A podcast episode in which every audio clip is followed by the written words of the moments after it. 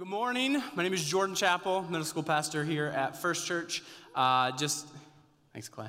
Just wanted to give you a uh, uh, quick update. Uh, you guys have probably seen on Facebook and stuff. We've had for the past three weeks, we've had a different group of students gone uh, serving elsewhere on mission trips, and it's been a phenomenal experience. So, three weeks ago, we had some high schoolers go to Clendenin. Yes, Clendenin, West Virginia. Um, they did a phenomenal job. Luke said it was a great experience. Um, then the week after that, uh, Luke and I high fived in the parking lot, and I took a bunch of students to Milwaukee, Wisconsin, middle schoolers, and we had another phenomenal experience there. And then Luke and I once more high fived in the parking lot again, and he took uh, a group of upperclassmen to. Um, to Guatemala. Um, not even going to begin to pronounce some. He went to Guatemala, um, and uh, and so they had they got home late, late last night, early morning, however you want to call it. And so everyone is safe. We're here, and we're praising God for the growth that we saw in our students. So we would love to share stories with you, but more importantly than that, uh, if you see a student, I'm, I'm sure if you see a student wandering around we had so many students go, chances have it one of them were on the trip. So grab them, say, hey, hey worst case scenario, they didn't go. But grab them, say, hey, what did God teach you? And um, they're all prepped and ready because God worked in incredible ways. Uh, one of the less incredible ways uh, that uh, we came back from Milwaukee experiencing um, was in some game time, okay? So uh, we took six, I took five other leaders and myself to Milwaukee with us, and they did incredible. So, uh, if you know these people, it'll help kind of set the context. But we've got me, we've got Clay Sycophus, we've got Rachel Gregory, we've got Molly Green, Crystal Van Houten, and then the Charlie Richmond. Charlie Richmond is, bless, bless his heart, but like, I think I don't want to do wrong math, but not quite three times my age, but like he's he's older, He's older, and uh, but just a gem of a human being. Love him so much. If you know Charlie, you know how wonderful he is. Uh, and so we were playing this game the first night we were there, and it's called Space Team. Okay, and here's how the game worked. You have a, a deck of cards that is a bunch of problems with your spaceship. Oh, Amanda, you didn't like it? Oh, it's so fun. So you have a deck of cards that's the problem with your spaceship, and things are falling apart, going haywire. You got another deck that's significantly smaller that you have to share, and those are the tools to fix the problems. And so we're passing around, and if you've ever played the game Pit, where you just like scream at each other, think that, but you're all on the same team. So you're screaming across the table. You got to pass these tools around, and and so I get the six of the leaders that that are there in Milwaukee. I was said, let's play a game. Let's start this week off on a fun foot. And so all these kids are watching us play this game. And we get towards the end of the game where the, some of the leaders are like finishing up their deck of problem cards that they need to fix. And um, Charlie is, is hoarding a bunch of cards. And we, I, I don't remember who it was. I think it was Molly. I can't remember. But she's, she's yelling like, Charlie, pass the tools. And just like screaming at him. And Charlie, like a, he said it like a broken human, like he's just broken and sorrowful. He's like, he looks at all of us and goes, I don't have any tools, all I have are problems. and it was it was one of those things that like you can just print on a t-shirt because it was so funny. But as I reflected and prepared for this week, um, I feel like we might operate like that in life a lot of times, where we got problem, stacking on problem, stacking on problem, and, and we don't have the, the necessary tools or resources to, to necessarily fix those problems. And that's an okay place to be. That you don't, you don't know what to do necessarily, but, but you know you got problems and you know you need to, uh, to, to fix them somehow. And let's talk real quick, okay? For all the people following Jesus in the room, I want to talk to you. And then for all the people who are like still trying to figure this Jesus thing out, totally cool, I want to want to talk to you, okay? So to the people following Jesus, I want to give some like encouragement and like let's rise above it. And to the people uh, who are still figuring this thing out, I want to um, I want to apologize. So uh, Christians, people following Jesus, are notoriously good at giving really, really bad advice okay? Like really bad advice. And here's the one that just that just kind of sticks me that I it's not wrong. In fact, it's it's biblically sound and correct. It's just it's bad advice though cuz it's not helpful. When you're walking through something difficult, when you have something that you're not quite when your back's up against the wall, we're going to talk about that today. What we say a lot of times is you just need to, you just need to trust in God. You just need to trust in Jesus. And I, I sit here listening to that and say, yes, absolutely, trust in God, trust in Jesus. What does that mean though? What does it mean to put more trust in God? How do I do that? It's not a practical application step in our walk with God. It's just like some religious language that makes us feel better but doesn't give any advice to the person walking through something. So imagine I told you uh, there's a unicorn on stage this morning, and if you just mustered up enough trust inside of you, if you just like felt strongly enough about it, you would see it. I know far fetched, but you, you, you, I don't know if you notice, you can't muster that up inside you. You can't just like, can't just dig down deep and trust more all of a sudden. That's not how, that's not how this works. It's broken logic. And so uh, today I want to talk to you, uh, I want to kind of set the roadmap and then we'll take us i'll take us there. So i want to look at one of these. We've been talking about stuff of legends. I want to look at one of these stories um, from scripture that we see god encounter mankind in an incredible incredible way. Um, then i want to give you based off of these guys stories i want to give you uh, what i feel like are some uh, practical implications on how we can grow in our capacity to trust because just saying just, just trust god more is not, is not helpful to us and so i want us to grow in our capacity to trust and then as a, as a gathering of believers i want us to remember jesus uh, through communion together and so that's where we're going to head if you have your Bibles, turn to Daniel chapter 3. Daniel chapter 3. And I'll kind of set the stage as you guys get there. So we plop down in the middle of Israel's exile. So Israel's God's chosen people, and uh, he had given them kind of a covenant saying, This is how I want you guys to operate, but even if you don't, I'm, I'm going to be faithful to my end of the covenant. And so uh, they time and time again are israel is not faithful to god's covenant. They, they constantly are looking for other gods. They're constantly looking for other kings. And so time and time again god has grace on grace on grace. He's just lavishing it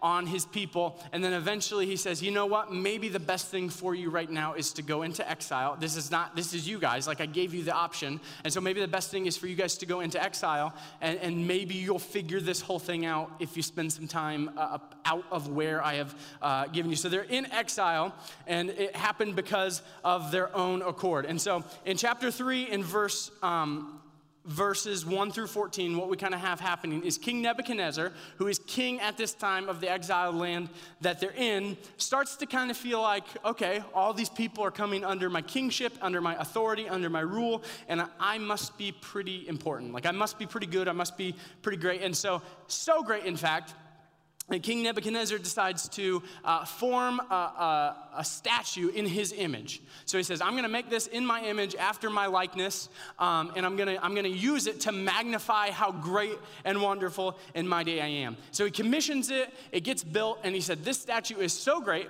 this statue is so wonderful that I want you guys to worship this image. So all the people that are captured and living in this land, he says, When you hear this music, when you hear all these instruments play, that's the cue, and you guys are gonna bow down and you guys are going to worship this statue, the thing that's made in my image. So everyone goes along with it, except for we get an account. I'm, I, I can't say for sure whether it was only these three guys. Surely there were some others. I don't know. This is the account we get. Uh, these three guys, Shadrach, Meshach, and Abednego, decide we're not gonna do that. We're not going to bow down. These are people who, who were in exile, so they were Israelites. They were God's people, and they said, We're not going to bow down to the statue. So some Chaldeans, who are some really educated men inside the kingdom, come to King Nebuchadnezzar. They say, Hey, listen, we know your decree, we know what you said.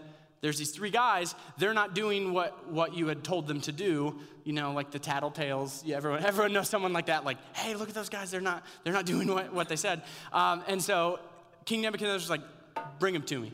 I want to see him. And uh, scripture tells us he was in a furious rage, which someone who has ego issues already, because he made a giant statue of himself, to be in a furious rage, not a person you necessarily want to go up against. And so we pick up in, uh, he wants to talk to them, wants to hear if all this stuff is true. We pick up in verse 15, verse 15 in Daniel chapter 3, um, with King Nebuchadnezzar giving them a second chance says, Now, if you're ready, when you hear the sound of the horn, the pipe, the lyre, the trigon, the harp, the bagpipe, every kind, when you hear the music, okay, when you hear the music, if you fall down and worship the image I've made, well and good, we'll be fine. We don't have to have this conversation again. But if you do not worship, you shall be immediately cast into a burning, fiery furnace? And who is the God who will deliver you out of my hands? So he gives them the ultimatum. He says, You can worship. He puts their back up against the wall and says, Here's your two options, okay? You can keep doing what you've been doing, which is uh, follow, follow the God that you say you're following, or you can uh, go against that and you can bow down and, and worship this idol that I've set up, and we'll all be good. But those are the only two options that you have. And I, I want to be really careful when I approach text like this because I don't want to, to read something that's not here. I don't think that's doing justice to, to God's word. I think God gave us his word and it, it means something and it's living and it's active. And so I don't ever want to like cross the line to, to read something that's not here. But I can't not read the end of that without hearing the smugness in, in King Nebuchadnezzar's voice. And who's the God that's going to deliver you out of my hands? He is so confident that, that, nothing, that, that they will die when they enter the fiery furnace that he just, who, who's the God that's going to save you? And so it's in these moments that I want us to put ourselves in the shoes. And, and, I am sure you guys have, at some point in your life, been in a situation where your back is against the wall and your options are trust God or don't trust God. And that's what these three guys, that's what their options were. They could trust God or they could not trust God. But it's in the moments when our back is against the wall, we don't have any other options, that uh, we get to see God work in incredible incredible ways. And Shadrach, Meshach, and Abednego would have been a part, as Israelites, of a faith tradition that was an oral tradition that they passed down stories of God's faithfulness throughout all generations. So one generation would pass it to the next, and they'd pass it to the next, and they'd pass it to the next. So they would have heard stories, incredible stories of how God worked in and among his people. And I think as they look back on these stories, what gives them so much confidence is that God specializes in the impossible. Let's think back through some of the stories that they would have known. This is the same God that landscape of the universe is nothing. He speaks everything nothing into everything.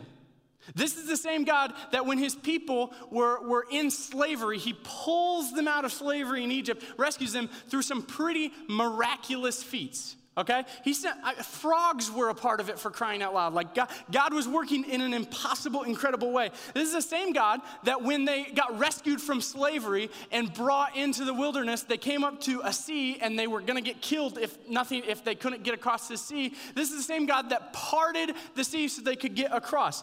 This is the same God while, that while they were wandering in the desert, even though they had disobeyed him and weren't allowed to enter the promised land, this is the same God that sustained them with enough food to get by day by day. This is the same God that as they wandered around, there was a, a rival king up on a mountain, and he was shouting, he, his goal was to shout down curses on Israel as they passed. And every time he opened his mouth, all that could come out was blessing. God sustained them. And this is the same God that gave them a set apart land, said, You will be my people, and I will raise, uh, I will live and reign in your midst. And I don't think King Nebuchadnezzar realized the God he was dealing with because when he says, Who's the God that's going to deliver you out of my hands? This is a God who always exceeds what we think is possible.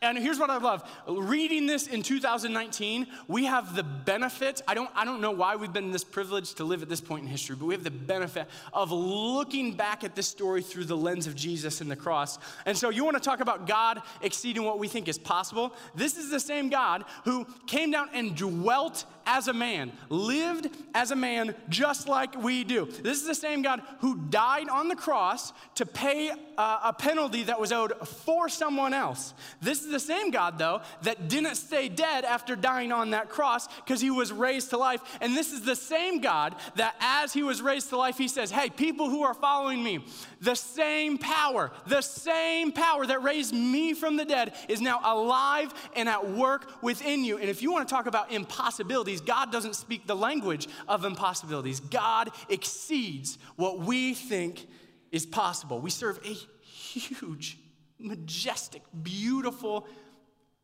miracle working God, and He exceeds what we think is possible.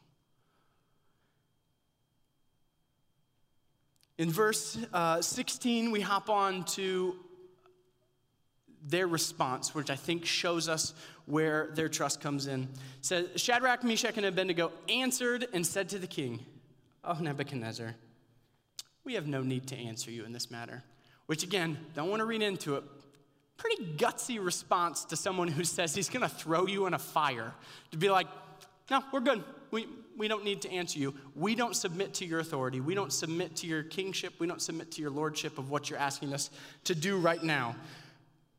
He said, We don't need to answer you in this matter. If it's so, our God, who we serve, if you're going to throw us in the fire like you say you're going to, our God, who we serve, is able to deliver us from the burning fiery furnace, and he'll deliver us from your hand. We're not worried about it. But if not, be it known to you, O king, that we will not serve your gods. We will not worship the golden image that you have set up. So they're so confident. They're just exuding this confidence. And why are they exuding that? They, they're, they're literally standing there saying, we, we know without a doubt, we have so much confidence. We know that beyond belief, God works in impossible ways. God exceeds what we think is possible. So God will save us. God will save us from your hand and from this fire. We don't have any doubts. Why are they doing this? They're doing this because, like I said, they're able to look back on the history that they know, and they know that God's past faithfulness, God's past faithfulness points us to a future hope. God's past faithfulness points us to a future hope. They can look back on all those stories that we talked about and say, okay, God was faithful here to deliver us, so he's gonna be faithful in the future. Because here's the beauty of God God's not tricky, okay? God's the same yesterday, today, and forever. He's not out to trick us, He's not out to fool us. So if we know in ages past God has worked in a particular way, guess what He's gonna keep doing because God does not change. He's gonna keep working in that way in the future. And so His past faithfulness points us forward to a greater hope in the future. And again, I tell you, I love that we can read this in 2019 and not just leave this in the Old Testament. We can bring it into the New Testament. And we get hope, we get the hope of the cross that based off of his past faithfulness, of his work and, and, and, death and resurrection on the cross, we have a future hope that we can look to. It reminds me of in Second Corinthians, Paul is uh, kind of just catching up with them at the beginning of his letter. And he says, For I don't want you to be unaware, brothers, of the affliction we experienced in Asia. It was bad, okay?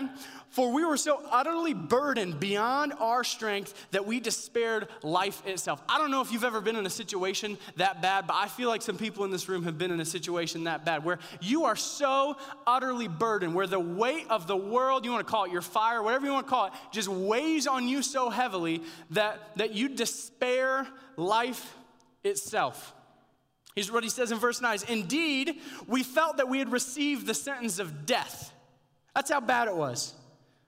But here's the, here's the hope because of God's past faithfulness that, God, that Paul was looking to in the future.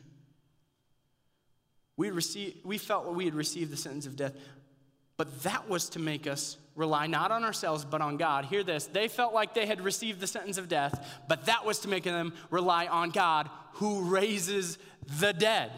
Paul was able to look back on ages past and how Jesus had worked and look back on his past faithfulness that God had worked in incredible and miraculous and, hello, impossible ways, raising someone from the dead.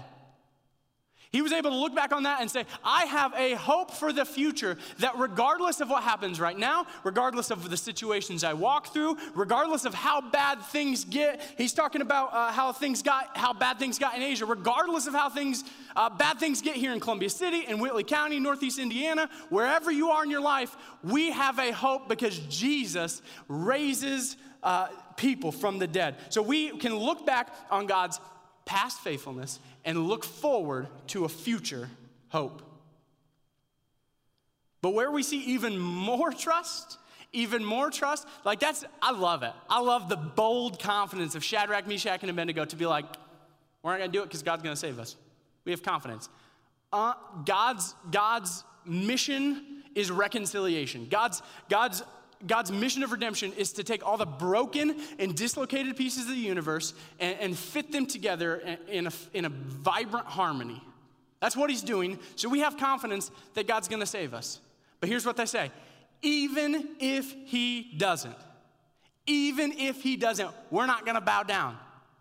Because they're saying, what they're saying here is, we fear God more than you, King Nebuchadnezzar. We trust God more than you, King Nebuchadnezzar. We worship God more than you, King Nebuchadnezzar. We have no doubts that He will save us. But if by some stretch, by some thought in the imagination that He doesn't, we're not going to do it. We get to decide every moment of every day what we give our hearts to.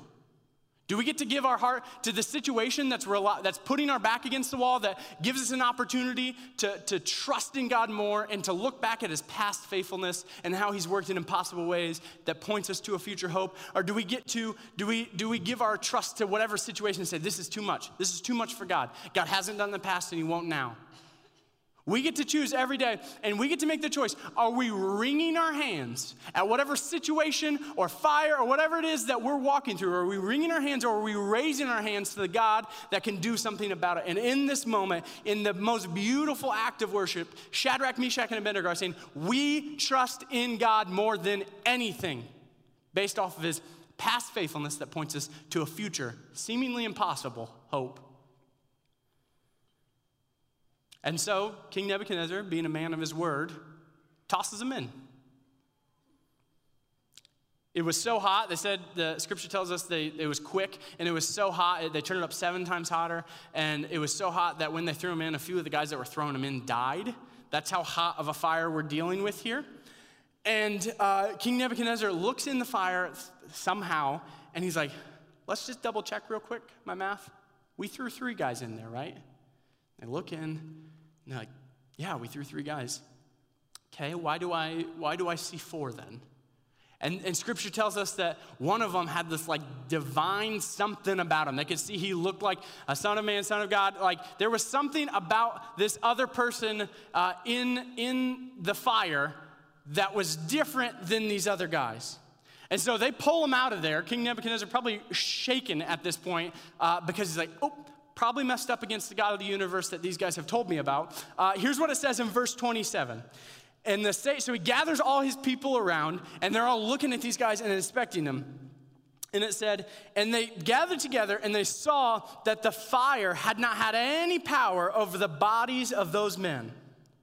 The hair of their heads was not singed, their cloaks were not harmed, and no smell of fire had come on them. So Shadrach, Meshach, and Abednego knew that God exceeds what we think is possible. They looked back on his past faithfulness into a future hope.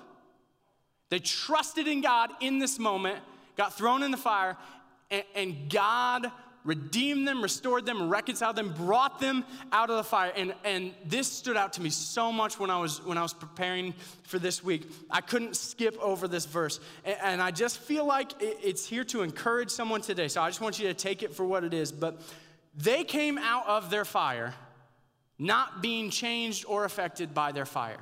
Okay? If you want to think about your fire, whatever it is for you, Uh, uh, that you're trusting God in, or you're trusting God for, or you're trusting God through. Whatever it is in your life, they came through their fire, not affected by their fire. And here's why because God defines us not our fire. They came out not smelling like fire. They weren't singed. They weren't burnt. They weren't any of that because God was with them in the middle of their fire. And because God is with them in the middle of the fire, we know God is with you in the middle of whatever trial, temptation, fire, whatever you're trusting God in and through. And because the fire doesn't define us, God does. God has already done all the defining He's going to do of you. So what He has said about you is done. You don't have to worry about what God says about you. All the things uh, he said are done. And here's what he says about you. He says you are loved, he says you are redeemed, he says you are looked out for, he says you have value, he says you're a child of God, he says you're a new creation, he says you're his handiwork,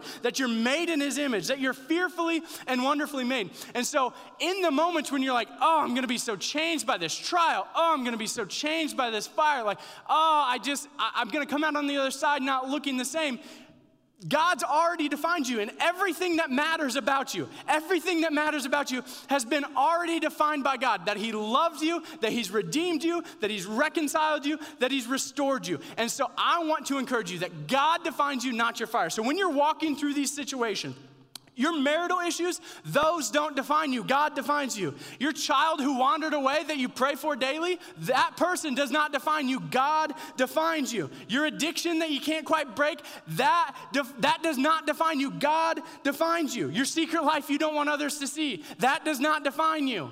God defines you. Your aging parent you're caring for, that does not define you. God defines you. Farmers, hear me out. Your bad year of crops, that does not define you. God defines you.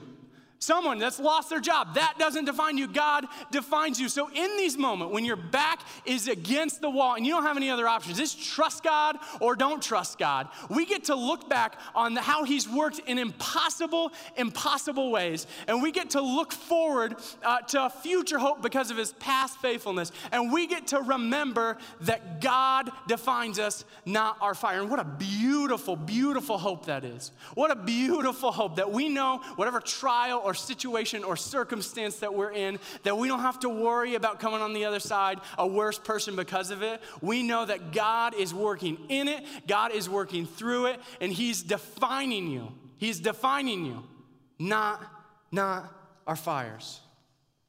So to walk to walk this road of trust, we need to remember, again, we need to remember that God exceeds, God exceeds what we think as humans is possible. So when we get our backs against the wall and we say, I don't know what to do here, I don't have any other options but to trust God, we get to remember that that's when God shows up in incredible, incredible ways.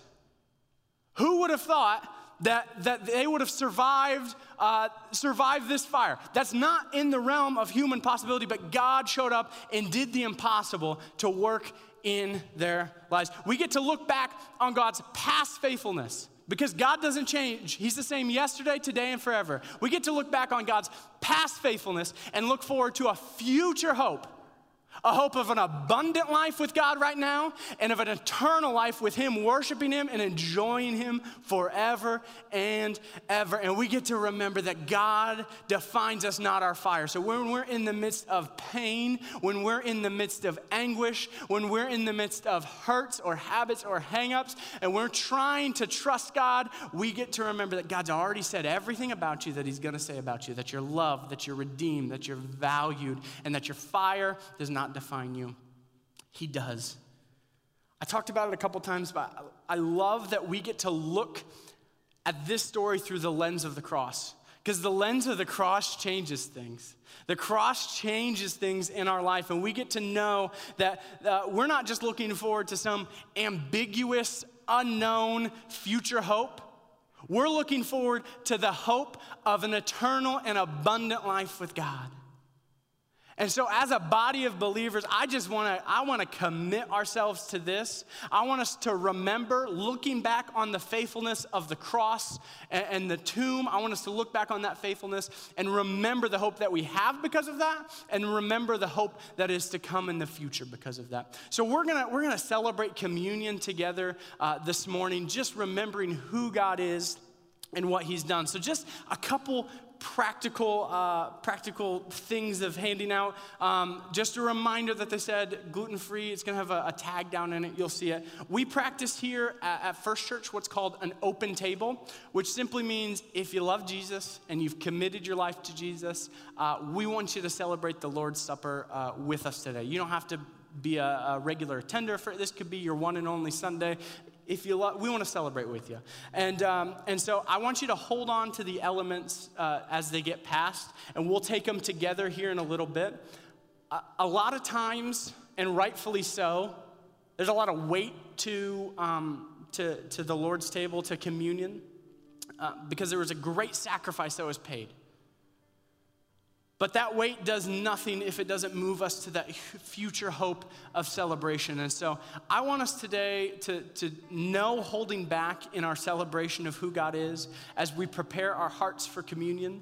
Uh, I want us to just no restrictions, okay? No, there's no judgment in this room, so respond right now however you see fit. If you need to go pray at the cross, someone will meet you over there. If you need to go just say, God, I need to trust you for this in my life, someone will meet you there. That can happen at any point during the service, really. Uh, if you want to stand, if you want to kneel, if you want to sit, respond how God is leading you to respond. So let's pray together as we prepare our hearts for remembering what God has done. Father, we love you and we are thankful for your past faithfulness. Lord, how you have shown up in impossible ways to do things we couldn't even ask, think, or imagine. Lord, you have provided uh, hope in ways that we thought were hopeless.